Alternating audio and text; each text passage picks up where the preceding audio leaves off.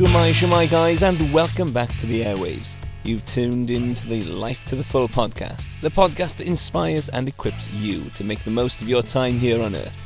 If you want to make the mist that is your life count for something bigger than yourself, then you are listening to the right podcast.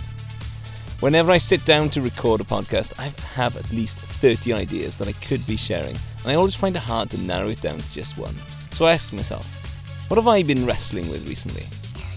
I'm sure there's somebody out there wrestling with the same thing, so I'll talk to myself and talk to you, dear listener, in the hope that you will take some action towards living life to the full. Today's musings are entitled Why You Will Always Be Wrong.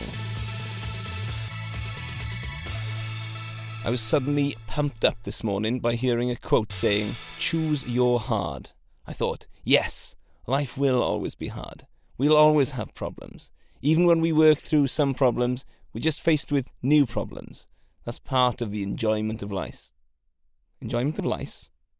I don't think I mean enjoyment of life. I mean enjoyment of life.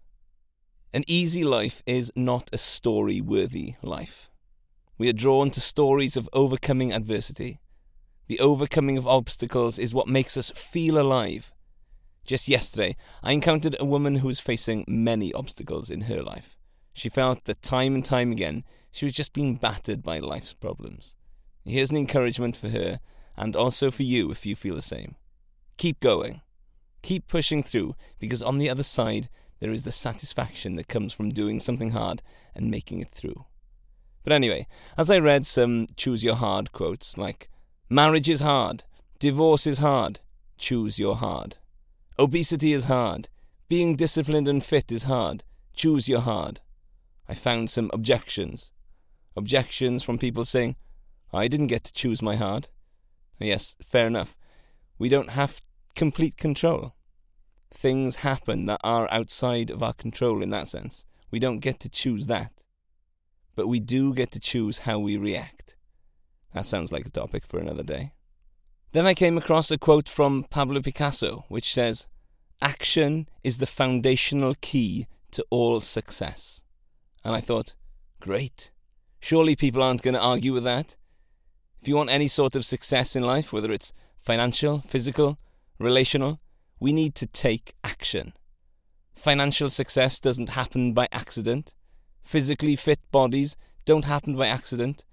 Relationships don't survive without nurturing and careful taking care of them.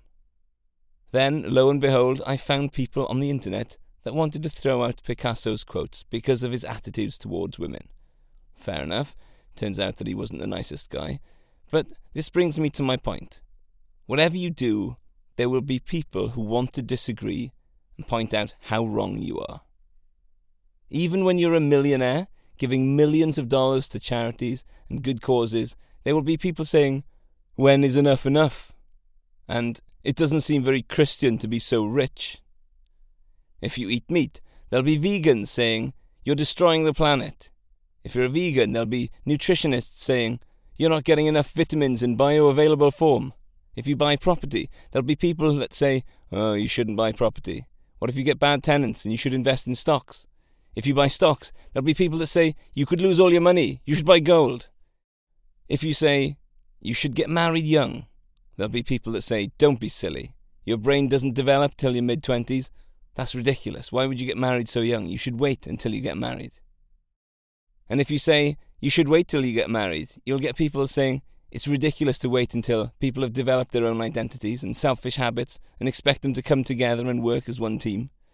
Whatever you do, some people will be there to say you're doing the wrong thing. So, what does that mean? Does it mean we should stop trying?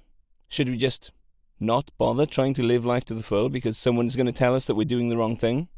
Absolutely not.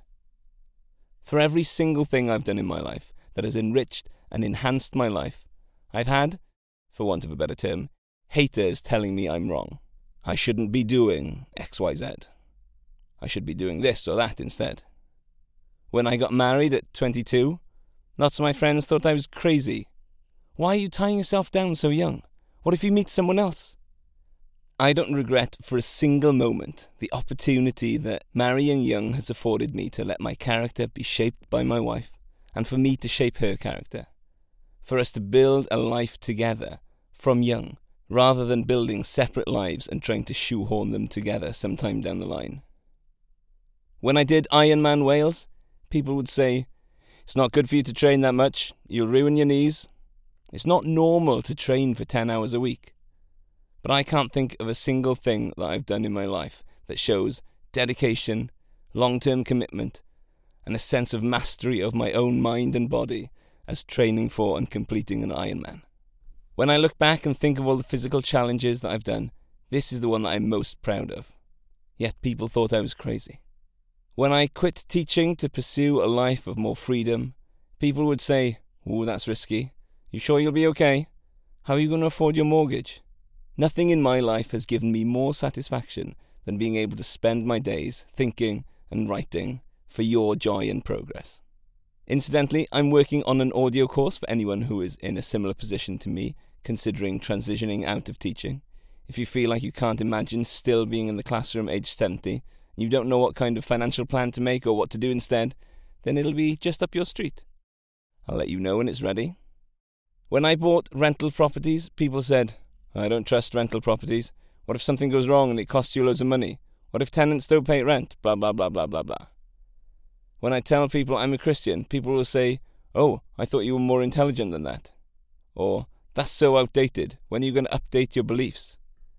This one decision is the single most impactful decision I've made as pertaining to living life to the full. The point is this you will always have someone telling you you're wrong. You've got to pursue your own path. Now, I'm clearly not saying be stupid.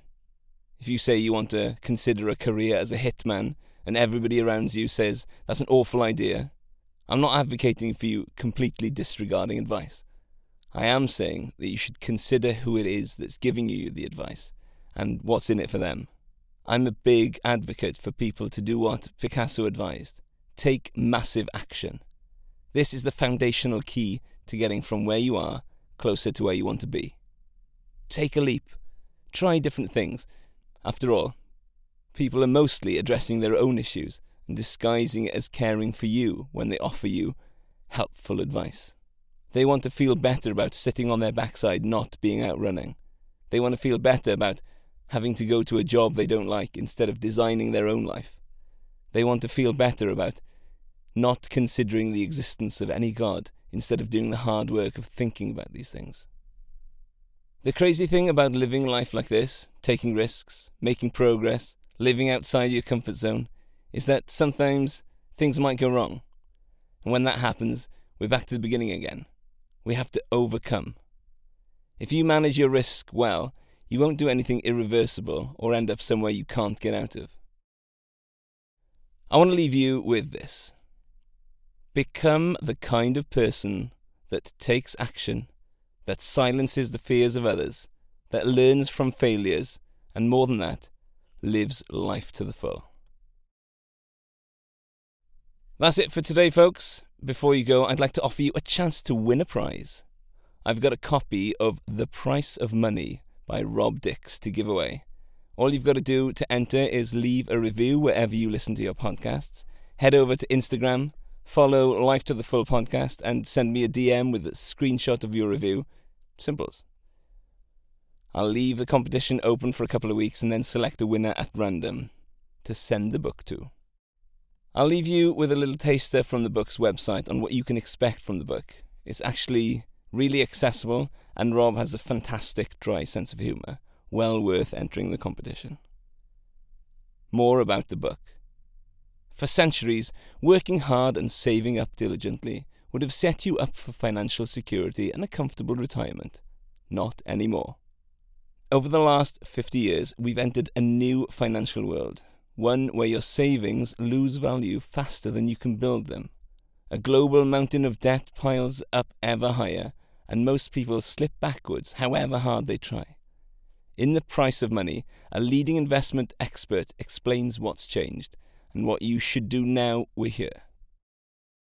You'll learn why currencies over the world have lost 99% of their value and how to use future declines to your advantage. You'll understand how the government can produce hundreds of billions out of thin air and which investments benefit when they do. More importantly, you'll be shown what's coming next and how to position yourself to gain rather than suffer. You don't even need the slightest knowledge of economics to read this book. Just a desire to understand why the world of money is working against you and what to do about it.